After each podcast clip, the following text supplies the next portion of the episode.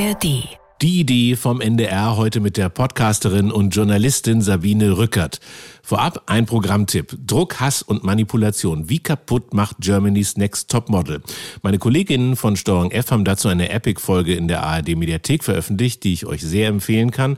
Ihr könnt sie jetzt sehen in der ARD Mediathek. Ihr findet die als App in euren Smartphones oder unter ardmediathek.de. Hallo zusammen, ich bin Norbert Grundei und hier ist die Idee vom NDR. Ich spreche heute mit der Journalistin und Podcasterin Sabine Rückert. Sabine Rückert ist stellvertretende Chefredakteurin der Zeit. Sie ist außerdem als Gerichts- und Kriminalreporterin bekannt geworden. Und sie macht gemeinsam mit ihrem Kollegen Andreas Sendker einen der erfolgreichsten Podcasts in Deutschland, Zeitverbrechen. In der Podcast MA von April diesen Jahres auf Platz 5 mit 3,5 Millionen validen Downloads. Sabine Rückert ist schon mit sehr viel, sehr unterschiedlichen Preisen ausgezeichnet worden. Unter anderem mit dem Theodor Wolf Preis, dem Emma Journalistinnenpreis, dem Egon Erwin Kisch Preis, dem Lead Award in Gold und dem Deutschen Podcastpreis. Herzlich willkommen bei Die Idee, Sabine Rückert. Hallo. Ja, hallo. hallo. Ja, schön, dass Sie mich eingeladen haben. Ja, ich freue mich, dass Sie da sind. Und äh, wenn ich Ihnen jetzt die Namen Angela Merkel, Katy Perry, Ingmar Bergmann, Benjamin von Stuckrad-Barre und Albert Schweitzer nenne, erkennen Sie die Parallelen? Die werden doch nicht alle hier bei Ihnen im Podcast gewesen Nein. sein. Bei Albert Schweitzer hätte ich da meine Zweifel. Äh, können Sie es nochmal wiederholen? Äh, Katy Perry? Katy Perry, Angela Merkel, Ingmar Bergmann, Benjamin von Stuckrad-Barre und Albert Schweitzer. Nein, das ist ein Intelligenztest, den ich nicht bestehe. Ich glaube, es sind alles Pfarrerskinder. Ach so! Ah! Das kann sein. Bei Katy Perry weiß ich das gar Ja. nicht. Ja. Bei Benjamin von Stuttgart-Barre weiß ich's. Da frage ich mich immer, oh weia, was ist da gelaufen in der Jugend? Und von Angela, Merkel weiß man es natürlich. Und Albert Schweitzer, Sie haben recht, da fällt mir es jetzt wieder ein, ja. Ist das, ist, das eine, ist das eine potenzielle Startrampe für Erfolg oder für die Öffentlichkeit? Ich glaube, dass es eine, ähm, dass es eine, ein, das Pfarrhaus was Besonderes ist, ja. Sie haben, Eichendorf ist, glaube ich, auch noch ein Pfarrerssohn. Also es gibt eine Menge Pfarrerskinder, wenn man da in, sich in der Literatur und in der Kultur umschaut. Und ähm, ich glaube, es hängt natürlich damit zusammen, dass man als Pfarrerskind immer ähm, immer mit dem, mit dem Sinn des Lebens beschäftigt wird, dass man immer mit Sprache beschäftigt wird, weil man immer mit der Bibel zu tun hat, wenn man in einem Pfarrhaus aufwächst, dass man immer mit einer äh, Verantwortung aufwächst. Also die Gemeinde ist immer im Vordergrund, man selber steht immer äh, an zweiter Stelle. Und, äh, und man, man ist natürlich auch immer be, äh, mit, mit fremden Leuten befasst. Also äh, die, die, ein Pfarr- ein Pfarrerskind muss sich darauf einstellen, dass ständig fremde Leute im Haus sitzen oder äh, tagen oder auftreten oder reinplatzen und sie müssen dann performen. Und ich glaube, auch wenn man das mal so 15, 18 Jahre lang gemacht hat, dann hat man es drin. Und dann kann man es auch später. Und merken Sie das manchmal noch in Ihrem Alltag, dass Ihnen das hilft? Äh, ich bin das gewöhnt. Ja, bei meinen Eltern war das ja noch was Besonderes, weil sie ja, sind ja auch noch Unternehmer gewesen. Also die haben sich ja aus dem Kirchendienst verabschiedet. Mein Vater jedenfalls, der Pfarrer war. Meine Mutter war ja Pfarrerstochter, aber sie war Wirtschaftslehrerin, also für wirtschaftliches Rechnen. Und, ähm, und deswegen bin ich nicht in einem klassischen Pfarrhaus aufgewachsen, sondern in einem sehr ungewöhnlichen, weil eben das Unternehmen jetzt im Vordergrund stand. Aber sonst, dass da ständig Leute reinplatzten und dass die Kinder an zweiter Stelle kamen, das kenne ich. Was fasziniert die Menschen am Verbrechen? Naja, die Menschen sind im Kern Selbstverbrecher und deswegen interessieren sie sich für ihresgleichen. Ganz einfach. Also das ist der Kern. Josef Wilfling, der, der ehemalige und inzwischen verstorbene Leiter ähm, von der Mordkommission in München, Ja. der hat mal sinngemäß gesagt, glaube ich, auch in einem Podcast oder in einer Radiosendung, er würde für niemanden die Hand ins Feuer legen. Äh, ich glaube, selbst für sich nicht. äh, Ja, das sieht man doch auch. Also das kann man doch auch sehen, wenn man sich allein die deutsche Geschichte anguckt, äh, zwischen, äh, wo, wo zwischen äh, ja, 33 und 45 auf einmal alle braven Bürger mehr oder weniger zu Mördern wurden oder sehr, sehr viele, die Mehrheit. Oder jedenfalls zu solchen, die Mord gut fanden. Und würden Sie so weit gehen, dass Sie auch sagen würden, für, selbst für mich würde ich nicht die Hand ins Feuer legen? Nein, würde ich, ich würde für niemanden die Hand ins Feuer legen. Man kann nur froh sein, wenn man vom Elternhaus oder von irgendwelchen äh, Umständen die Gelegenheit bekommt, die Konflikte anders zu lösen als so. Aber in dem Moment, wo wo es schwierig wird, das kann man ja ganz leicht sehen, da muss man ja nicht weit wegfliegen, um in Länder zu gelangen, wo das anders gelöst wird.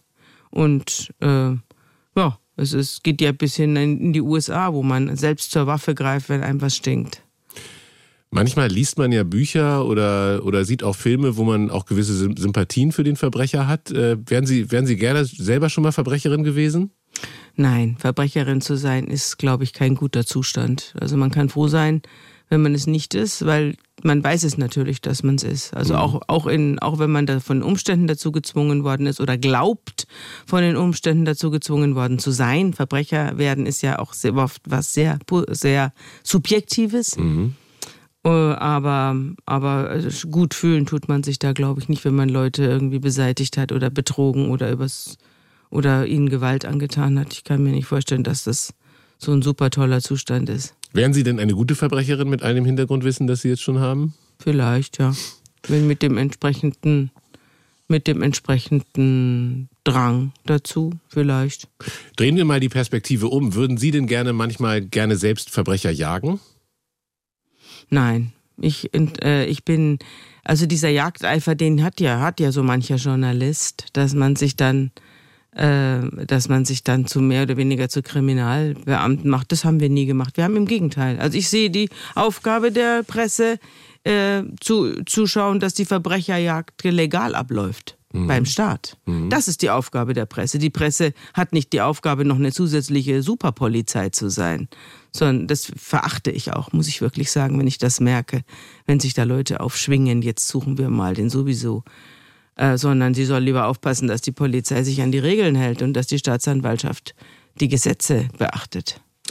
Und ist das immer einfach, äh, sich zu neutral zu verhalten und sich nicht auch während man eine Recherche macht oder während man auf ein Verbrechen schaut, äh, nicht auf eine Seite zu schlagen? Hm, man muss sich manchmal auf eine Seite schlagen. Die Kriminalberichterstattung hat es immer mit Menschen in Not zu tun. Ganz oft. Und wenn man dann von einer bestimmten Seite darüber informiert wird, dass was schief läuft im, im staatlichen Gefüge, im, äh, im Strafverfolgungsgefüge, dann muss man sich auf eine Seite schlagen und muss das aufdecken. Und immer wenn man investigativ wird, schlägt man sich ja auf eine Seite. Das, man kann das nicht hm. äh, von oben herab und als äh, vom Spielfeldrand aus machen. Da muss man dann schon rein ins Getümmel.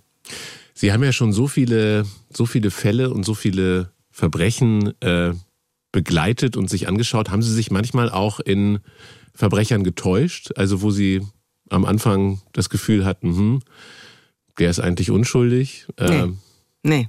Also dazu, da habe ich sehr viele, ich, ich kriege natürlich wahnsinnig viele Hinweise und Post und sowas bis heute.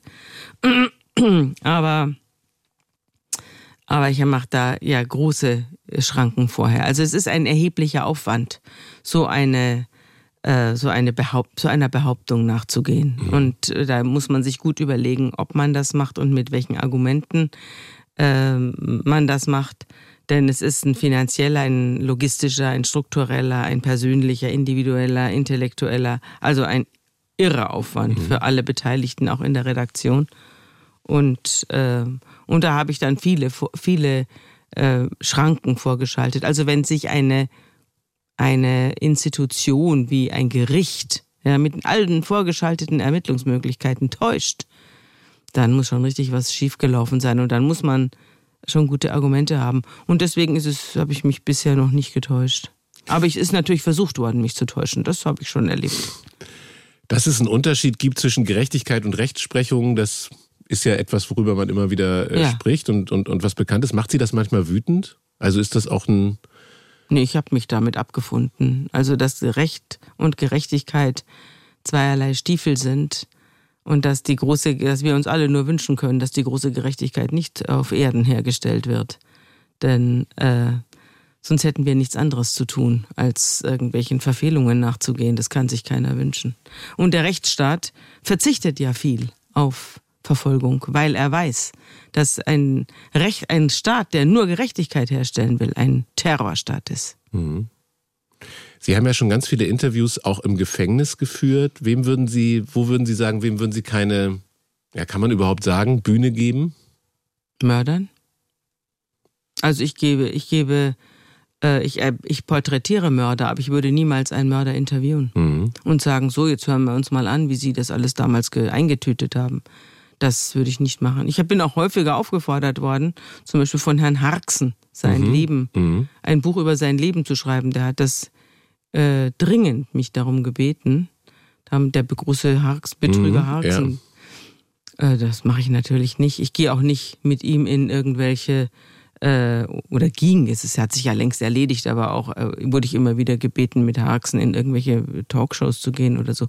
Das mache ich nicht. Ich gehe nicht mit verurteilten Straftätern irgendwo hin. Ist das so, dass durch den, durch den Podcast und durch die Bekanntheit, die Sie dadurch erlangt haben, jetzt auch einfach extrem viele Leute sich so in der Art von Jürgen Haxen bei Ihnen melden und ja, ihre Geschichte erzählen melden sich wollen? viele, melden sich viele, die, die aus, mir aus Knästen oder Psychiatrien oder so schreiben. Aber ehrlich gestanden, ich bin keine Kriminalreporterin mehr. Ich mache mhm. das nicht mehr selber. Mhm.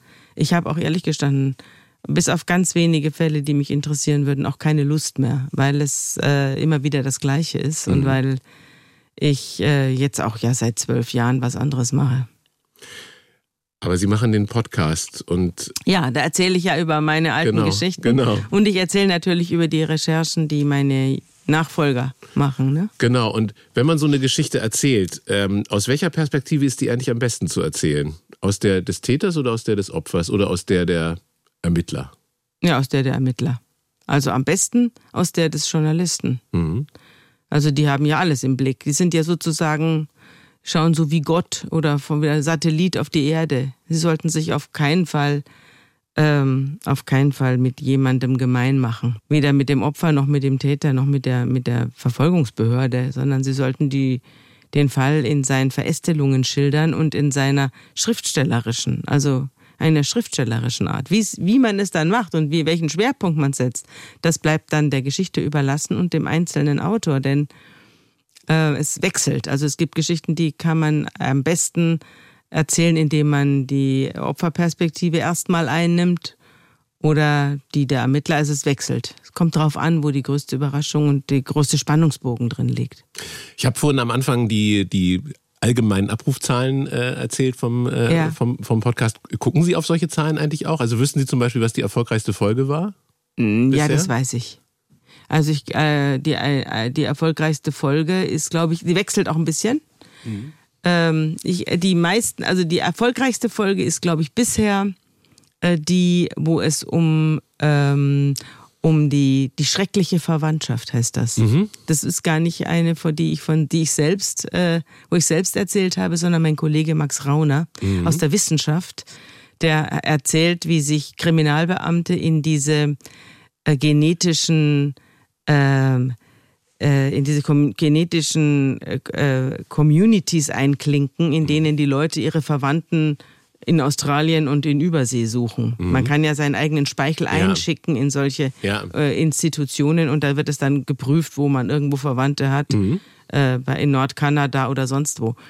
Und da klinken sich Kriminalbeamte ein und schicken Speichel ein von, von, von Verdächtigen. Und äh, und dann finden die also jenseits der Polizei mhm. äh, äh, äh, Gendatenbanken äh, finden mhm. die dann da äh, zwar nicht die Verbrecher, aber sie finden deren Onkel mhm. oder deren Brüder. Mhm. Und dann haben sie haben sie auch die Treffer dann. Also das ist bei uns in Deutschland nicht nicht erlaubt, aber in Amerika macht man das. Mhm. Das war der erfolgreichste. Und dann danach kommen alle alle Podcasts, die was mit Polizei zu tun haben. Also die Folgen, die mit sich mit großen Polizeiproblemen, also äh, wenn Leute erschossen werden oder wenn Polizei sich daneben benimmt. Mhm. Und ich glaube, das liegt daran, dass sich die Polizeiakademien sich das anhören. Und die, Poli die, Poli die viele Polizisten kennen mich ja auch und die hören sich das an, um um zu schauen, was da. Das ist ja für die auch ein mhm. Wissens, ja. einfach eine Art Lexikon, ja, des, des, des Schiefgehens. Das ist interessant. Jeder ist ja immer in so seiner eigenen Bubble. Ich hätte zum Beispiel jetzt gedacht, Kachelmann oder sowas wäre mm. äh, wahrscheinlich die. Kachelmann gehört auch zu den mm. sehr erfolgreichen. Aber die allererfolgreichsten, also die über zwei Millionen und mehr Abrufe haben, das sind die äh, die, mit der Polizei. Und ich hätte gedacht, äh, diese Totenwald, also die, diese Geschichte, die der NDR dann als Totenwald. Äh, ja, die hat auch eine sehr hohe ja. Einschaltquote. Ja, aber die allermeisten sind eben Dinge, die die Polizei betreffen. Und ich, da ich weiß, dass, es, dass ich häufig Thema bin in Polizeischulen und Ausbildungsstätten, nehme ich an, dass da ganze, dass die das klassenweise anhören und deswegen diese Einschaltquoten kommen. Bei das ist aber meine Privattheorie. Bei der Totenwaldgeschichte habe ich ja noch so in Erinnerung, dass man das Sie da auch so eine Art Team gegründet haben von Leuten? Ne? Also, Nein, das, das war, war, nicht ich, ah. sondern das war, es gab ein Team, das gegründet worden ist von dem hinterbliebenen Chef, äh, ehemaligen ja. Chef der, des, des äh, Landeskriminalamts Hamburg. Herrn Silaf. Genau. Wolfgang Silaf Stimmt. hieß der. Und der, dessen, dessen Schwester wurde ermordet genau. vor vielen Jahren, vor, ich glaube vor 40 Jahren oder so. Und der hat äh, parallel zur Polizei äh, in in Niedersachsen danach gesucht, nach seiner Schwester. Die war ja verschwunden. Und er war immer der Meinung, dass sie getötet worden ist und hat die lokalen Polizeibeamten, die eigentlich zuständig waren, nicht davon überzeugen können. Und als er dann selber, als er dann selber in Pension war, hat er dann eine kleine Truppe zusammengestellt Stimmt, aus sowas. Rechtsmedizinern, Staatsanwalt war dabei, Rechtsanwalt war dabei und so weiter und Ermittlern und die haben dann diese Schwester tatsächlich gefunden. Und da hatte er mich eine Zeit lang dazu gerechnet weil er auch eine Veröffentlichung wollte. Mhm. Haben Sie eigentlich einen Lieblingsermittler, also im echten Leben? Also einen, den Sie besonders gut finden? Ja, gibt immer wieder welche, aber die meisten sind inzwischen pensioniert, die ich gut finde. Die Jungen, bei den Jungen habe ich, äh, wie gesagt, ich bin eben schon länger raus, kein, mhm. kein Ermittler mehr. Aber nehmen wir auch durchaus mal die schon Pensionierten. Wer, ja, dann ist natürlich Herr Sila vorneweg. Mhm. Ja, ich habe Herrn Silaf kenne, kennengelernt. Da war er Vorsitzender des Weißen Rings in Hamburg. So habe ich ihn kennengelernt. Mhm. Und von seiner eigenen Geschichte wusste ich nichts, viele Jahre nicht. Und äh, ich bin immer dahin gegangen zum Weißen Ring und habe mit denen äh, da, die haben auch einen Preis vergeben, die ja manchmal, da war ich Laudatorin oder war in der Jury. Und ich habe dann auch manchmal Reden gehalten im Weißen Ring und so. Und da habe ich, daher kannte ich ihn. Und dann eines Tages ruft er mich an und erzählt mir, dass er selbst Hinterbliebener ist einer verschwundenen Schwester und dann eben später eines Mordopfers. Und das war für mich eine Riesenüberraschung und das war für mich eine Heldentat. Ähm, was macht denn was macht denn einen richtig guten Ermittler aus?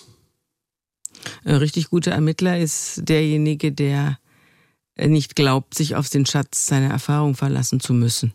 Also das das Größte und Schlimmste bei der Polizei ist der erfahrene Kriminalbeamte, der schon alles weiß. Haben wir alles schon gemacht. Ja, haben alles wir alles schon, schon gemacht. Ach, das sehe ich doch hier schon, wer das war. Mhm. Und wir haben ja auch in der Hamburger Polizei immer wieder große Skandale, die genau auf, da, auf diese Art von Ermittler, den vorschnellen, präpotenten Ermittler, der jetzt hier mal allen zeigt, wo es lang geht und der sich, wie ich finde, dann inzwischen schon am Tatort in, äh, äh, orientiert.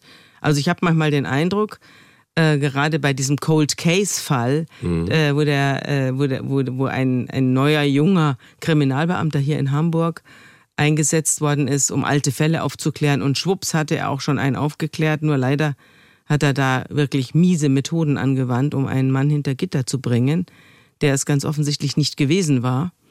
Und äh, mir ist der Name jetzt entfallen, dieses mhm. Ermittlers darf ich auch nicht nennen, weil ist auch nicht, ist auch nicht fair, aber ähm, aber der war so einer von dieser Sorte. Jetzt hoppla, jetzt komm ich, ja, wenn ich das schon höre. Und, äh, und die dann eben, wo ich dann eben manchmal mir denke, die haben das, die schauen zu viel Tatort. Die sehen da irgendwelche Kriminalbeamten, die sich um der guten Sache willen und weil sie es ja eh schon wissen, äh, über die Gesetze hinwegsetzen und schon mal Verdächtige zusammenschlagen oder äh, irgendwelche Leute, die ähm, e, Kinder vergewaltigt haben sollen, ja, in Verdacht stehen, dann schon mal in den Schwitzkasten nehmen bei der Vernehmung unter dem allgemeinen Jubel des Fernsehpublikums. Mhm. Widerwärtig, widerwärtig. Und daran orientieren die sich dann. Und dann fliegen sie eben raus. Und das ist richtig so. Also ist Neugier und Neugierde behalten ein wichtiger Faktor? Ja. Vorsichtig sein, besonnen sein und in alle Ermittlungen, alle, ich habe ja mehrere Justizirrtümer begleitet und auch aufgedeckt. Und da war es immer so, immer, dass hier irgendjemand saß und sagte, ja, also das glaubwürdig, also ah, das ist total glaubwürdig, was der Zeuge hier sagt. Und dann war alles von vorn bis hinten gelogen und verrückt. Und wenn wir dann auf der anderen Seite über Anwälte sprechen, mhm. Sie haben ja wahrscheinlich viele Anwälte schon gesehen, auch mhm. im Gerichtssaal. Ja, auch viele schlechte. Genau, ich wollte gerade fragen, ist mhm. es äh, ist es sehr, sehr also ist es auch in Deutschland sehr abhängig davon, wo ich am Ende lande eines Gerichtsverfahrens, ja. äh, davon vom Zufall. Ich würde sagen, das ist der Dreh- und Angelpunkt. Das ist der Dreh- und Angelpunkt. Wenn Sie einen schlechten Rechtsbeistand haben, Sie gehören Sie der Katz. Also der, die, der, dann müssen Sie ein sehr gutes Gericht haben. die Gerichte sehen das ja manchmal. Also die Richter sehen das manchmal, wenn jemand schlecht verteidigt wird und dann übernehmen sie die Verteidigung mit. Was ich auch in Ordnung finde, denn sie haben ja eine Fürsorgepflicht für den Angeklagten. Und manchmal ist es auch von der Staatsanwaltschaft so, dass die da äh, auch, die haben das ja vorher schon geprüft. Also die halten den ja schon für schuldig, wenn sie ihn anklagen. Und das Gericht hält ihn ja im Grunde auch für schuldig, weil die, die, weil die Hauptverhandlung zugelassen worden ist. Aber trotzdem ähm, kann man, wenn man ein gutes Gericht hat, ähm, dann ist es, äh, dann merken die das manchmal, wenn ein Angeklagter schlecht verteidigt wird. Aber aber in der, in der Regel würde ich sagen, gut überlegen, wenn man als Bürger in die Mangel kommt, in die, in die Kneifzange der Justiz, dass man sich da gut vertreten lässt. Das ist der Dreh- und Angelpunkt. Und da würde ich nicht sparen. Das kann ich nur allen raten. Sonst kommt man auch als ganz normaler Bürger ohne irgendwelche äh, irgendwelche Verdachtsmomente oder kriminelle Vorgeschichte oder sonst was. Als ganz normaler Bürger, allein bei einem Autounfall, kommt man in Teufelsküche. Also man sollte sich nicht darauf verlassen, ich bin unschuldig und der Rechtsstaat wird ja, schon. Ich habe mehrere Leute erlebt, die genau das gesagt haben und dann mhm. äh, fünf Jahre im Gefängnis saßen.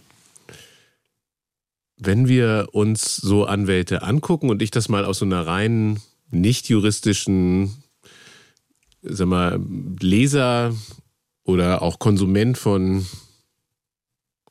Film, Serien, Dokumentationen und so weiter, würde ich sagen, was sind die Qualitäten, die man braucht? Ähm, einmal ein hervorragendes Fachwissen und zweimal, zweitens ein hervorragendes Selbstbewusstsein. Liege ich als Ermittler richtig? Nee, oder als, als, äh, als Rechtsanwalt. Ja. Liege ich, ist das die richtige Einschätzung? Ja. Also man muss sich schon durchsetzen. Es, man muss ja wissen, dass das, dass die Gegenseite und die Gegenseite ist das Gericht ähm, dass die Gegenseite alle Macht hat. Also kein, es gibt ja, man kann ja die Bürgerrechte außer Kraft setzen als Strafverfolgungsbehörde und äh, kann durchsuchen, kann Leute mitnehmen, ihre Grundrechte berauben und äh, abhören und die, und alles ausräumen und also man hat praktisch alle Macht. Und dagegen hat der Rechtsanwalt gar nichts, der kann nur Anträge stellen. Mhm. Ja, das war's dann. Und dann kann er vielleicht noch mit seinem Mandanten und dessen, äh, dessen um, engstem Umfeld sich unterhalten. Aber ansonsten hat er nur das, hat er nur das Strafrecht und das Strafprozessrecht. Und deswegen muss er sich da sehr, sehr gut auskennen und er muss ein bisschen von Psychologie verstehen und wissen, wie man sich durchsetzt. Und das tut man nicht immer nur, indem man rumbrüllt. Mhm. Als Nicht-Insider hat man natürlich immer vor allem so amerikanische Schlussplädoyers äh, im Blick aus irgendwelchen Filmen und Serien, wo dann am Ende einfach mhm. sehr überzeugend das Ding nochmal gedreht wird. Was war das beeindruckendste oder, oder, oder was waren die beeindruckendsten Auftritte von, von Anwälten, die Sie so in Ihrer Zeit gesehen haben? Und wer hat Sie da besonders beeindruckt? Also ich muss sagen, der beeindruckendste Auftritt eines Anwalts vor Gericht war Johann Schwenn im Kachelmann-Prozess. Mhm. Da habe ich manchmal gedacht, der, hat, der hatte ja ein Gericht gegen sich, das war vollkommen auf Verurteilungskurs. Vollkommen. Mhm. Da gab's, die haben also alles, äh, es war ein Vergewaltigungsprozess. Kachelmann sollte seine ehemalige Geliebte vergewaltigt haben. Und es gab wirklich, wirklich massive Zweifel an den Aussagen dieser Frau. Aber das Gericht hat die alle untergepflügt und war auf Verurteilungskurs. Und dann kam hatte äh, Kachelmann zuerst einen sehr zögerlichen Anwalt, der sich da also mit Birkenstock dem, war das. Ja, Herr Köln, Birkenstock, oder? inzwischen ja. verstorbene mhm. Rechtsanwalt, der äh, sich große Mühe gemacht hatte, der aber sich nicht getraut hat, daher richtig aufzutreten. Und das Gericht hat dann auch mehr und mehr angefangen, die Presse und die Öffentlichkeit auszuschließen aus der Verhandlung. Also es war irgendwie, ähm, ähm, hatte ich den Eindruck irgendwann, es ist ein Inquisitionsprozess. Wir wissen gar nicht, was hinter den geschlossenen Türen hier vor sich geht. Alles angeblich zum Schutz der Zeugin, der Hauptbelastungszeugin. In Wirklichkeit war es zum Schutz des Gerichts, das da in Ruhe herumurteilen wollte, ohne dass einer was mitkriegt. Und das hat dann Schwenn, also Kachelmann hat dann seinen Anwalt gewechselt und hat dann Johann Schwenn aus Hamburg berufen und mandatiert und der hat dann da richtig Luft in den Saal reingelassen. Da wehte dann ein anderer Wind und zwar im wahrsten Sinn des Wortes. Ich hatte manchmal den Eindruck hinterher, ich, meine Frisur ist durcheinander. Äh, so, so ging es da zur Sache. Also es waren richtige Konflikte und offen ausgetragene Konflikte und richtig große Angriffe auf das Gericht von einem einzelnen Herrn. Und wobei er nicht alleine war, er hatte auch noch eine örtliche Verteidigerin ähm, dabei. Hieß die Combe oder so? Irgendwie Combe, genau, Frau Combe, die äh, sehr, sehr kompetent war die aber äh, auch schon vorher mit im, äh, im Boot war und äh, nicht aufgetreten ist. Also die hat eher, äh, die hat eher die Hintergrundarbeit gemacht, aber die großen Konfrontationen, den großen Krieg hat er geführt. Wenn man das nochmal so auch psychologisch betrachtet und sich anguckt, wie dann in so einem Gericht agiert wird. Also als Anwalt versucht man auf der einen Seite wirklich jetzt in so einem Prozess, der, wie Sie beschrieben haben, schon so in eine Richtung festgefahren ist, das ja zu verändern.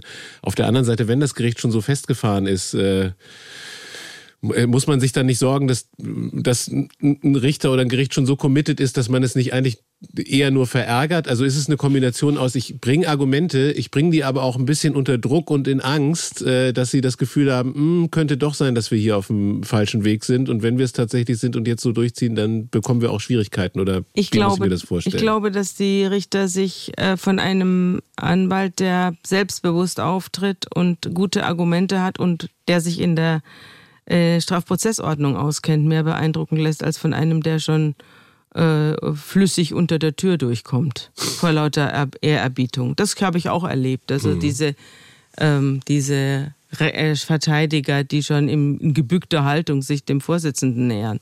Da, von, von so einem würde ich mir gar nichts versprechen. Gar nichts.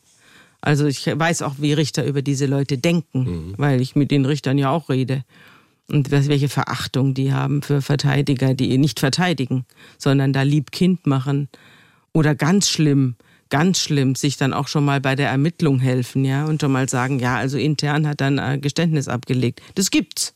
Das gibt's. Dass Verteidiger zum Gericht gehen und sagen, der war's. Und jetzt äh, reden wir mal über die über das Strafmaß. Mhm. Also die gar nicht, die, also den interner aus dem, aus dem internen Mandantenverhältnis äh, Sachen nach draußen tragen. Das erzählen mir Richter, dass das vorkommt und gar nicht so selten, um sich da selber auch nicht der Kritik der Medien auszusetzen. Ja, wenn man ein besonders scheußliches Verbrechen hier hat und man hat dann den Verbrecher als Mandanten, man wollte ihn ja, weil viel Presse, ja, aber man hat dann nicht die Eier, das richtig durchzuziehen, sondern man äh, verrät ihn dann hintenrum. Das habe ich auch erlebt. Der Podcast, den Sie machen, der wird jetzt verfilmt. Ja, das stimmt. Paramount verfilmt den. Und kann man schon verraten, in welche Richtung das geht? Also wird das. Äh ja, das wären Spielfilme. Das heißt, die Fälle werden nochmal als, als Spielfilme. Ja, Spielfilme. Und von äh, die, die Produktionsfirma, Firma, die Produktionsfirma ist X-Filme. Das sind die von, von Babylon Berlin. Also Sie sind jetzt schon Podcasterin. Sie sind äh, jetzt auch noch, äh, initiieren Sie sozusagen mit dem Inhalt, den Sie herstellen, auch noch äh, Streaming-Content. Und ich habe mich gestern Abend, äh, als ich nochmal über das Interview gesprochen habe, so äh, mit, mit meiner Frau beim Glas Wein darüber unterhalten und die hat nochmal gesagt, naja, also du musst sie auf jeden Fall fragen, ähm, sie passt überhaupt in kein Schema. Ist so. Also sie ist zu alt, sie ist zu weiblich, sie ist zu wenig bei TikTok. Bei TikTok bin ich nicht nur zu wenig, äh, bin ich nicht nur zu wenig, ja. sondern gar nicht. Ich bin auch nicht auf Instagram. Also ähm, mit Mühe und Not ein bisschen auf Twitter, aber auch nicht so gern. So und sie, also sie hat gesagt irgendwie passt in kein Schema. Ähm, was ist ihr Geheimnis? Ja, dass ich mich nicht, dass ich, dass es mir wurscht ist. Also wenn ich keinen Erfolg habe, dann ist es mir egal. Und je älter ich werde, und ich bin jetzt 62, äh, desto wurschter ist es mir. Ich brauche keinen Erfolg mehr. Und wenn mich die Leute fragen, wo soll's denn noch hingehen, dann sage ich ja, ich bin 62 und ich bin in der Chefredaktion der Zeit. Über mir ist der blaue Himmel. Und es ist mir egal. Ich kann mir alles erlauben. Und wenn es nicht funktioniert, dann funktioniert es eben nicht. Also es trifft mich nicht mehr. Sie haben mit 57 mit Podcasts angefangen. Ja. Und äh, also wenn wir immer so irgendwie vom NDR auch mal mit Spotify reden, dann erzählen die uns auch mal, ja, unsere Kernzielgruppe im Podcast-Segment ist, glaube ich, 20 bis 25 oder so. Äh, haben Sie denn vorher Podcasts gehört? Nein, ich wusste ja nicht mal, was einer was ist. es ist. Ja, ich musste erst mal erklärt kriegen, was einer ist. Und das hat dann der Chef von Zeit Online, Jochen Wegener, gemacht, der mich bei einem Mittagessen äh, gefragt hat, ob ich nicht Lust hätte bei einem Podcast. Er war gerade dabei, Podcasts aufzuziehen bei Zeit Online. Ob ich da nicht Lust hätte, mal äh, meine alten Kriminalgeschichten zu erzählen. Und dann habe ich gesagt, ja, das kann ich machen, aber es ist ein bisschen einsam so vor der vor der äh, vor dem Mikrofon da rumerzählen. Dann sagt er, ja, nee, nee, so hat er sich das auch nicht gedacht. Ich bräuchte jemanden, mit dem ich das mache. Ich soll mir jemanden suchen. Und dann bin ich losgezogen und habe den Andreas Sendker gefragt, weil der eben sehr gut sprechen kann und Rhetorik studiert hat. Und das merkt man auch. Und kluger Kopf ist und sehr gut strukturiert ist. Sieht man schon an seinem Schreibtisch. Man kommt rein und der hat nichts auf dem Schreibtisch. Und ich denke mir, ja, aber der arbeitet doch den ganzen Tag. Was, wo, ist, wo sind die Sachen? Und so ist er aber auch im Kopf. Also immer, in, er hat alles aufgeräumt. Und bei mir sieht's immer chaotisch Ich wollte gerade aus. fragen. Ja, das- furchtbar, furchtbar. Und äh, und äh, der, der, aber so jemanden brauche ich, weil ich eben in den so in den Fällen versteck, versteckt bin und so in den Verästelungen festsitze, dass ich dann immer wieder jemanden brauche, der mich da zurückholt und wieder die Fragen stellt, die das Publikum jetzt in bewegen. Wir haben so bei, beim, beim Radio festgestellt und auch bei, also auch bei Radio- und Fernsehleuten, wenn ich mich mit denen unterhalte und die fangen dann an, einen Podcast zu machen, dann sind die immer ganz verwundert, weil die natürlich vorher schon in der Öffentlichkeit standen auf eine gewisse Art und Weise, aber weil Podcast so ein intensives Medium ist und Ja. man den Kopfhörer aufhat und einfach eine viel stärkere Ja. Bindung entsteht zu Ja. den Leuten.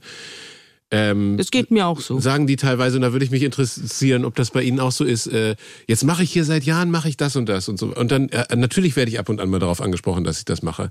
Aber seit ich Podcast mache, kommen immer alle mit dem Podcast-Thema. Und äh, So geht's mir auch. ja, Ja, so geht's mir auch. Also es ist auch manchmal in Restaurants werde ich erkannt an der Stimme.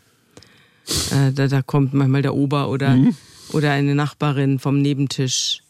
Oder jetzt gestern habe ich einen Brief bekommen von einem Bettenhersteller, äh, der ein sehr feines äh, äh, Hotel mit Betten bestückt. Und in diesem Hotel habe ich übernachtet in Berlin. Und er hat mir jetzt gestern geschrieben, äh, dass er eben dort in, als er dort in diesem, äh, in dem Hotel mit den Eigentümern die Zimmer abging, da ist er mir über den Weg gelaufen. Ich weiß gar nicht, wer das gewesen sein könnte, aber ich hab, er hat mich dann an der Stimme erkannt und hat mir dann ein kleines Kissen geschickt und er hat geschrieben, dass er sich so gefreut hat, dass er da meine Stimme gehört hat. Das ist originell und sowas passiert mir sehr häufig. und auch schon ganz anders als wahrscheinlich vorher, als Sie in Anführungszeichen Natürlich. nur geschrieben haben. Natürlich. Ich habe äh, ich hab eine ganz andere Reichweite jetzt. Aber die Reichweite funktioniert natürlich aufgrund der vielen Jahre, Mhm. die ich an Zeit und Intensiv, äh, Intention und Arbeit in die Texte gesteckt Mhm. habe. Die Podcasts sind nur ein Abglanz der unendlichen Arbeit, die ich mir viele Jahre gemacht habe, um diese ganzen Fälle zu beschreiben, aufzuklären oder zu ermitteln. Und mit ermitteln meine ich nicht ermitteln gegen den Verdächtigen, sondern ermitteln gegen die Behörden. Und wissen Sie, gibt's ja dann immer Statistiken und so weiter, oder haben Sie ein Gefühl dafür, äh, wie alt Ihre Hörer Ich weiß es, wie alt die Ja. sind. Wir machen ja auch Untersuchungen. Ich natürlich nicht, aber der Verlag Ja. ist Ja. natürlich hoch interessiert. Na klar, wie lässt es sich vermarkten? Ist ja der, natürlich. Und der, ähm, also davon halte ich mich fern. Mhm. Also von Vermarktung, wenn ich damit anfange, dann bin ich nie mehr gut. Also ich, ich mache ja selber Titelgeschichten bei der Zeit. Mhm. Also das, was Sie auf, auf der Seite 1 sehen, ist in der Regel von mir. Äh, und, äh, und die daran, da bin ich ja schon auf einer Kippe, die sich mit dem Journalismus, aber auch mit der Vermarktung bestimmter Stimmt. Themen, ja. Was, was, mhm. was funktioniert am Kiosk? Das ist das, diese Frage beschäftigt mich seit über zehn Jahren. Und, ähm, und das möchte ich in meinem, in meinem Kerngebiet, also dem, äh, dem Kriminalpodcast, jetzt nicht haben. Also deswegen mache ich einfach das, was ich mache und vertraue darauf, dass es funktioniert. Und wenn es nicht funktioniert, wird es mir der Verlag schon sagen. Aber äh, ich will eben von diesem Denken weg, denn ich glaube, dass es einen lähmt. Mhm. Jemand, der schon damit anfängt, sich zu überlegen, wo, äh, welche Reichweite er haben könnte, der ist dann irgendwann mal Influencer oder sowas. Aber kein Journalist mehr und vor allem auch kein interessanter Mensch mehr. Und deswegen halte ich das von mir fern. Aber ich weiß von dem Verlag, dass sowohl die Leserinnen und Leser, vorwiegend Leserinnen des Kriminalmagazins, mhm. und das ja an dem Podcast hängt, ähm, dass die im, im Durchschnitt 30 Jahre alt sind. Und vorwiegend Leserinnen. Ja, zwischen 60 und 70 Prozent weibliches Publikum. Und, äh, und haben und, Sie eine Vermutung, warum das so ist? Tja, mehrere Vermutungen. Also einige äh, wollen vielleicht so eine Art, äh, sehen in mir so eine Art Mutter, die sie gerne gehabt hätten. das ist die eine Gruppe und die andere. Bitte? Interessant. Ja. Interessante Theorie. Ja, ich, war, ich krieg das auch mitgeteilt. Durch ich wünschte, sie wären meine so. Patentante, ja, okay. schreiben mir mhm. einige.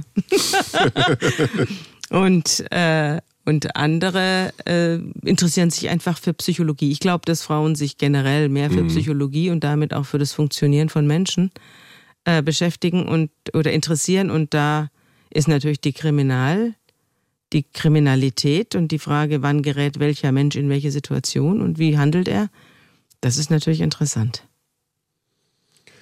Ja, und wir haben eben gerade das Thema Vermarktung schon angeschnitten und in so einer alten Mediendenke würde man immer denken, naja, wenn wir jetzt einen Podcast machen, dann brauchen wir auf jeden Fall eine zwei 25-Jährige, die den True Crime Podcast nochmal erzählen, wenn wir 25-Jährige mhm. erreichen wollen. Aber das hat sich, glaube ich, verändert. Ja, in der Regel haben ja 25-Jährige auch nichts erlebt.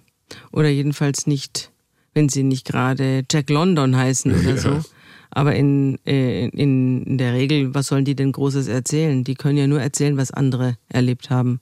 Und dadurch ist es für mich persönlich nicht interessant. Haben Sie denn das Medium Podcast an sich dann für sich auch kennengelernt? Also es gibt ja auch Musiker, die, äh, also ich weiß gar nicht, was bei Prince so? Ich glaube, es gab, gibt so Musiker, die immer gesagt haben, ich höre gar keine Musik, äh, ich mache sie nur. Hören ja, Sie auch Podcasts oder Ja, inzwischen höre ich auch Podcasts. Ich habe das früher äh, auch, es ist natürlich immer eine Frage der Zeit. Mhm. Und ich, ich habe ja zwei Podcasts. Ich habe ja noch einen zweiten Podcast, in dem ich mit meiner Schwester die Bibel erzähle mhm. unter Pfarrerstöchtern. Und äh, der, an, der, an dem hänge ich ganz besonders, weil er mir sehr viel mehr abverlangt als der Kriminalpodcast. Äh, aber ich höre natürlich, die muss ich ja immer hören, in, weil ich sie abnehme. Und, äh, und ich höre auch äh, Podcasts, wenn ich längere, wenn ich längere Reisen mache. Dann schalte ich sie ein und im Auto höre ich sie dann. Aber sonst habe ich eben keine Zeit dazu.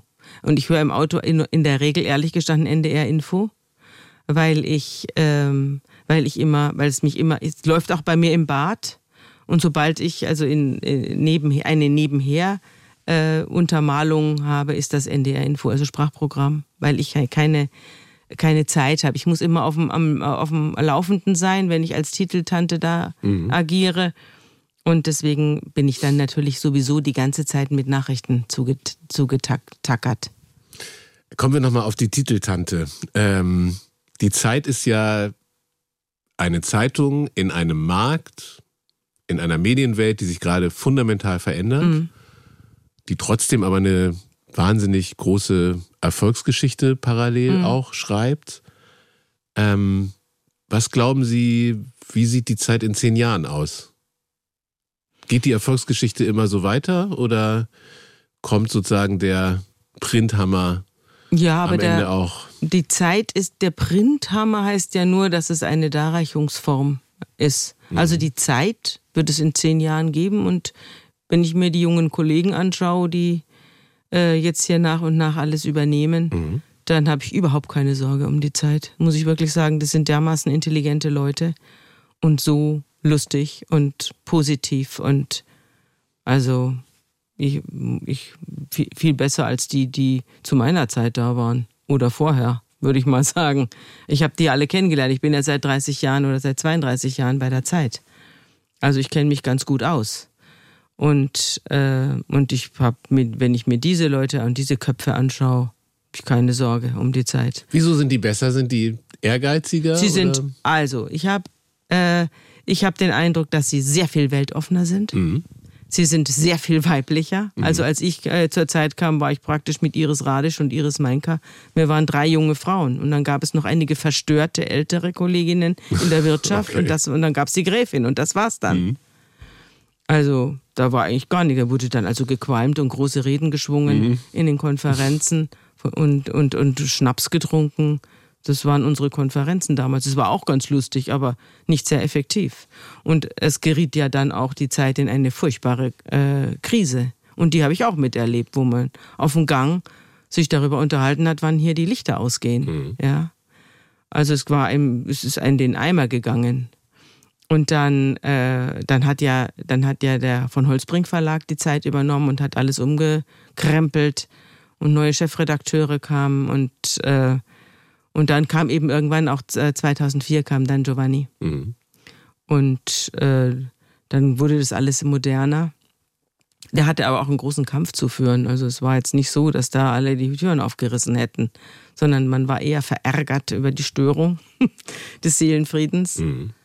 Und ich musste mich auch mal erst dran gewöhnen, dass ich einen Chefredakteur habe, der so alt ist wie ich. Also, dass wir, der ist nur zwei Jahre älter. Also, ich war immer 20 Jahre, 30 Jahre ältere Chefredakteure gewohnt. Und äh, ja, wir haben uns dann aber aneinander gewöhnt. Und zwar so, dass ich dann irgendwann sogar jetzt direkt äh, in die Chefredaktion aufgerückt bin. Das war 2012. Beschäftigen Sie sich da in dem Kontext auch mit so Themen wie Digitalisierung, natürlich, das ist das, Intelligenz, das Thema. ChatGPT. Ja, natürlich, das ist das Thema und äh, das, ist ja auch, deswegen bin ich ja auch dafür, dass junge Leute schnell in, in, äh, in Verantwortung kommen. Mhm.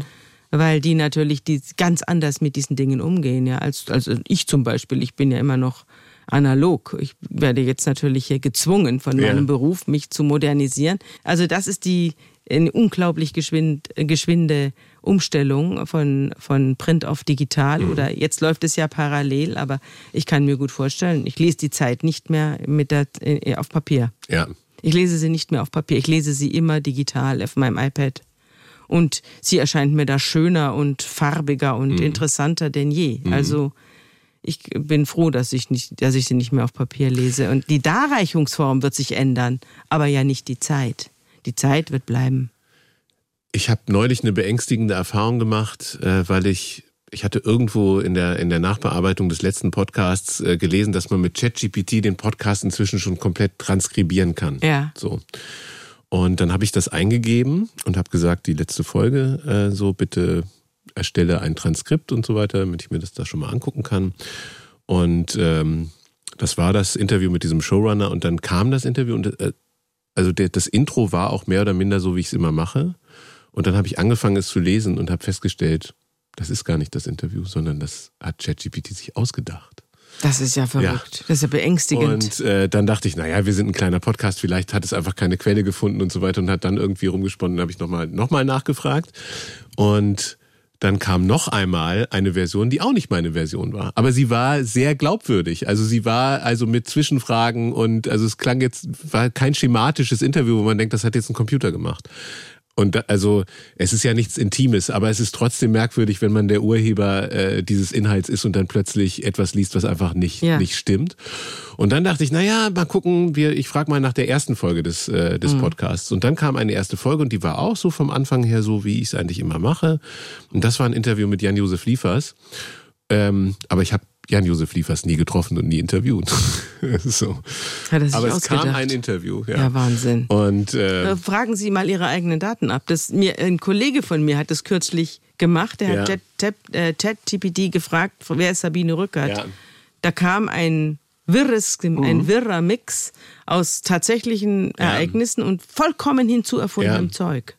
Also ja, ich habe mich mit so KI-Leuten inzwischen darüber unterhalten und die haben gesagt, naja, es sind, sind halt am Ende auch einfach Muster und Wahrscheinlichkeiten. Mhm. Und wenn jemand fragt, Sabine Rückert, wo hat die studiert äh, und das System weiß es nicht, dann sucht das System sich halt die wahrscheinlichste Variante. Ja. So Leute, die so sind wie Sabine Rückert, ja. die müssten eigentlich da und da studiert haben.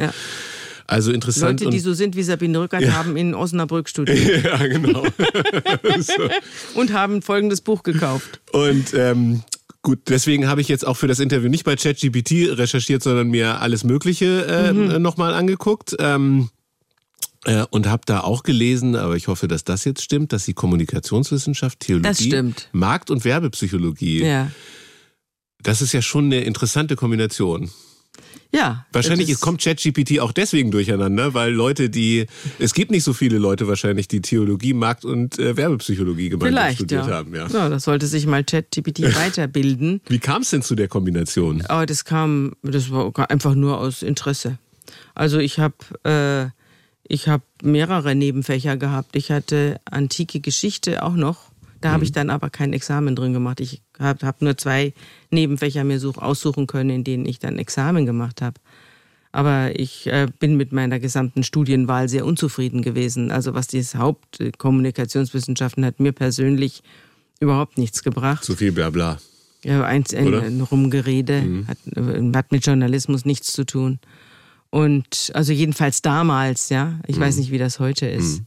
Aber ich würde es nicht nochmal studieren. Ich empfehle es auch keinem. Aber die Nebenfächer, also mhm. Theologie war sehr interessant, aber wusste ich natürlich auch schon alles. äh, und, ähm, und, äh, und, und Markt- und Werbepsychologie ist halt, ich wollte damals in die Werbung. Und habe mir gedacht, ähm, ja, Werbung ist doch was Interessantes. Es sieht immer so lustig aus. Ich mein Gott, ich war mhm. damals 19. Mhm. Und dann äh, habe ich Markt- und Werbepsychologie als Nebenfach genommen, was auch wirklich interessant war, weil man die, weil man die damals, ich weiß nicht, wie das heute ist, heute ist es wahrscheinlich nochmal ein ganz anderes, ganz anderes Wissensfach. Aber damals, als man noch so mit, äh, mit der, mit der, mit der Werbung im Fernsehen, äh, April oder was, oder Clementine mhm. mit Dash, Alltemperatur mhm. oder Persil oder was. Also das war so die Werbung damals. Und die, die war in Illustrierten und an der fuhr man mit dem Auto vorbei. Und darum ging es in der, in der über Wahrnehmung. Wie nehme ich was wahr und wie schnell muss es, wie lang muss ich es sehen und wie schnell prägt, prägen sich bestimmte Slogans ein und sowas haben wir da gelernt. Oder wie angenehm ist ein Duft. Da wurden wir dann auch als Versuchskaninchen, die Studenten als Versuchskaninchen genommen. Wir sollten dann irgendwo reinschnüffeln und sagen, wie wir den Duft finden. Mhm. Und ob wir den äh, tragen würden als Parfum. Und so solche Sachen. Ist und das fand ich interessant. Ist Seite 1 machen so ein bisschen eine Kombination aus Journalismus und äh, Werbepsychologie? Ja, ja, ist es. Also bei der Seite 1 kommt eben auf das Bild an, auf den Slogan und auf mhm. das Thema. Und es kommt auch auf die Zeit an. Also es gibt Zeiten, in denen verkauft man nicht weil die Leute in der Vorweihnachtszeit zum Beispiel extrem beschäftigt sind. Mhm. Und die haben keine Zeit für die Zeit. Und dann gibt es Zeiten, in denen wir immer gut verkaufen. Das ist, sind immer, also wir hatten unser All-Time-High äh, in Corona. Da saßen die Leute daheim und durften nicht raus und haben mhm. sich gedacht, was mache ich jetzt? Jetzt lese ich die Zeit. Mhm. Und die Zeit ist explodiert in der Auflage. Und das haben wir bis heute äh, halten können. Und äh, also Corona war für uns eine Riesensache. Und deswegen haben wir uns auch in der Zeitung sehr viel mit Corona beschäftigt. War natürlich, hat natürlich alle interessiert. Mhm. Wann komme ich hier wieder raus? Mhm. Aber, aber gerade die, die, ähm, das digitale Abo hat da unglaublich davon profitiert. Ja, und ansonsten Kiosk eben, und da geht es eben auch um die Zeit. Und dann sind Ferienzeiten, sind immer mhm. gute Zeiten. Also wir haben keine sogenannte Sommerloch in der Zeit. Es wird, es dreht es sich um. Weil die, die, Leute Zeit haben. Die, die, Leute Zeit. haben Zeit und beschäftigen sich mit Grundsätzlichem. Mhm. Und deswegen mache ich dann im Sommer eben Sachen, die man am Strand lesen kann oder in der Freizeit lesen kann, wo man jetzt nicht wieder deprimiert rausgeht, wo man sich aber trotzdem mit Grundsätzlichem befasst. Sie haben an der Springer Journalistenschule dann volontiert? Ja, in der Bildzeitung. Genau, in der Zeit auch für die Bildzeitung gearbeitet. Mhm. Also ich habe, als ich die Biografie so gelesen habe, habe ich so ein bisschen gedacht, okay, Theologie und äh, Werbepsychologie. Ähm, zuerst Springer Journalistenschule, dann Taz. Ja. So, also Sie sind auch jemand, der die Gegensätze liebt. Ich wollte immer ganz gerne woanders hin bei Springer, aber, äh, aber ich kam nicht weg von der Bild. Die hat einfach am meisten Voloplätze gehabt. Mhm. Und ich war Volo 11 und war da also festgeklebt in dieser Zeitung. Und deswegen habe ich sie zwei Jahre lang mitbekommen. Und äh, ja, und weiß natürlich, wie die arbeitet und wie sie funktioniert. Ich bin aber dann danach, also nach meiner Ausbildung gleich weggegangen, weil ich mir also auf gar keinen Fall bei der Bildzeitung bleiben wollte, weil sie einfach ein böses Blatt ist. Sieht man ja jetzt auch, wenn sie alles zunichte macht und alles scheiße findet und nur schlechte Laune und Misserfolg äh, hoch, hochleben lässt und feiern lässt. Also die Bildzeitung ist wirklich ein destruktives Medium und da bin ich sehr froh, dass ich da weggegangen bin. Ich finde, Kultur ist ja auch immer ein Thema, also auch normale Kultur, aber auch Unternehmenskultur ein Thema, das sich über lange Zeiträume entwickelt und ja. äh, erstreckt. Äh, und Sie werden ja wahrscheinlich auch die, die, die, die Springer-Themen der Aktualität verfolgt haben. Der letzten ja, ja, Monate. ich habe ja jetzt auch im, im ich habe jetzt gerade eine Woche Urlaub gehabt, da habe ich äh, mir von Benjamin Stuckrad-Bahre noch wach angehört, von ihm mhm. selbst gelesen. Das macht er mhm. übrigens sehr gut. Mhm. Er liest das sehr gut und äh, der Roman hat mir sehr gut gefallen, muss ich sagen. Gerade wenn man vorgelesen kriegt, ist das sehr kurzweilig. Und wenn man sich in der Branche und in dem Verlag auch ein bisschen auskennt, obwohl es natürlich auch schon lange her ist, also es ist jetzt nicht so, dass ich da gestern aufgehört hätte, sondern es ist schon 30 Jahre her, aber ich habe vieles wiedererkannt. Das und es steckt fragen. ja auch in den ja. Wänden. Genau. Also auch wie die, wie die Menschensicht, die Sicht auf die Menschen in der Zeit auch in den Wänden steckt. Mhm. Man kriegt das nicht raus. Es ist im Bau und in der DNA einer Zeitung. So ist auch die Destruktion in der DNA der Bildzeitung. Es ist so. Und äh, das halte ich für Demokratie gefährlich, muss ich wirklich sagen. Ja, äh, lange Rede. Ich habe dann also mir Stuckrad Barre mhm. angehört und er ist ja über weite Strecken sehr lustig. Er hat auch große Schwächen, dieser Roman, aber, ähm, aber er hat eben auch wirklich starke, wirklich starke Passagen. Meine Frau hat mir noch eine Frage mitgegeben, äh, die lautet, warum Alpha-Huhn? Das ist eine ganz traurige Geschichte. Okay. Ähm, Alpha-Huhn ähm, hat mir, habe ich mir nicht selbst ausgesucht, das ist meine Twitter-Kennung. Und die wurde mir gegeben von unserer damaligen Leiterin äh, unseres Social Media Teams, die übrigens heute bei den Öffentlich-Rechtlichen ist, bei der ARD. Und die hat äh, gesagt, was, was, man, was nehmen wir denn als Twitter-Kennung für dich? Nehmen, da habe ich gesagt, äh, ja, ich habe ihr dann die Geschichte erzählt und die Geschichte geht so. Ich habe, ähm, äh, als ich in die Chefredaktion kam, hat sich, äh, hat sich die Gesell hat sich die Vereinigung Pro Quote sehr gefreut und hat äh, mich dann eingeladen zu einer Feier, zu der auch Giovanni eingeladen war. Also da legten sie auch sehr viel Wert drauf, dass Giovanni da auch kommt. Und dann waren wir da, also kamen wir da rein und es war auch schon in der Begrüßung, es waren vor allem Frauen da. Und äh, es war auch Frau, äh, Frau von der Leyen da und alle möglichen Leute von Pro Quote. Und äh, dann wurde ich auch begrüßt, hallo Frau Rückert, und dann sind sie Giovanni zu Füßen gefallen. Und haben ihn da gefeiert dafür, dass ich den Job bekommen habe. Also ich bin eine Frau, die war damals seit 20 Jahren bei der Zeit und war hochdekoriert. Ich hatte alle Preise abgeräumt, die man haben kann. Dass Giovanni sich oder die Chefredaktion damals, das war ja nicht nur er alleine und äh, aber er vor allem für mich entschieden hat, war meiner Leistung zu verdanken und nicht der Tatsache, dass Giovanni so ein guter Mensch ist, der jetzt auch mal eine Frau ranlässt. Aber diese, diese Stimmung konnte man haben an diesem Abend. Mhm. Und dann hat man ihn auf die Bühne geholt, ihn auf die Bühne geholt und hat ihm einen goldenen Hahn überreicht von einem Meter Länge, einen riesigen goldenen Gockel hat man ihm überreicht. Pro Quote, die Feministinnen. Mhm. Und ich bin dann relativ bald gegangen von dieser Veranstaltung, hat mich auch keiner vermisst. Äh, um mich ging es ja auch nicht. Äh, sondern es ging ja darum, dass ein Chefredakteur eine Frau in die Chefredaktion geholt hat. Das fand ich wirklich einen mhm. ganz problematischen Abend.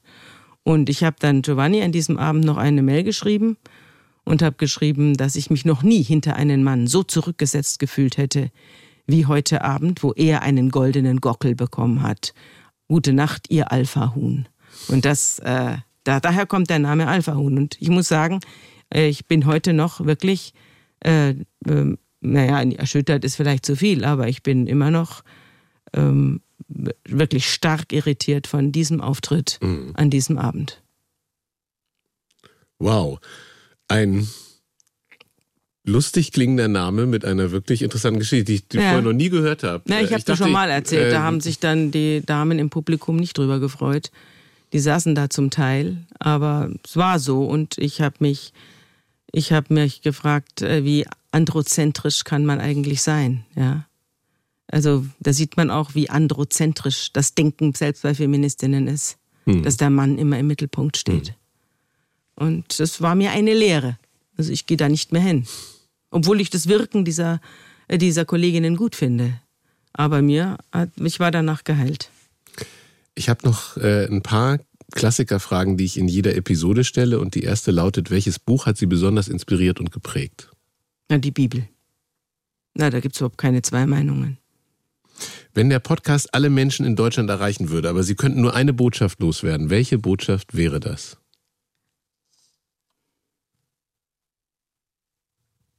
Passt auf die Demokratie auf. Was ist der größte Irrtum oder der größte Mythos in Ihrem Fachbereich? Der größte Irrtum und der größte Mythos im Journalismus. Das ist, der, das ist das Beste, ist der Erste zu sein mit einer Nachricht. Haben Sie ein Tool oder eine Technik, die Ihnen in stressigen oder schwierigen Zeiten besonders hilft? Drüber schlafen. Sabine Rückert, vielen Dank für das Gespräch. Ich danke Ihnen. Danke sehr. Und hier noch ein Programmtipp. Am 3. Juni 1998 entgleist bei Eschede in Niedersachsen ein ICE und rast in eine Brücke. 101 Menschen sterben dabei. Miriam Arnst hat bei dem Unglück ihre Mutter verloren. Und in einem Podcast trifft die Journalistin jetzt Überlebende und Hinterbliebene, spricht mit Anwohnern und Ersthelfern und erzählt auch ihre Geschichte.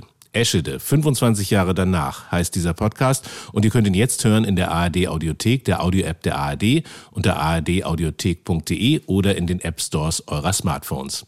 Die Idee ist ein Podcast des NDR und wenn euch unser Podcast gefällt, dann bewertet ihn gerne auf der Plattform, auf der ihr ihn gerade hört oder empfehlt die Idee auch direkt weiter. Producer dieser Folge war Dennis Terrei.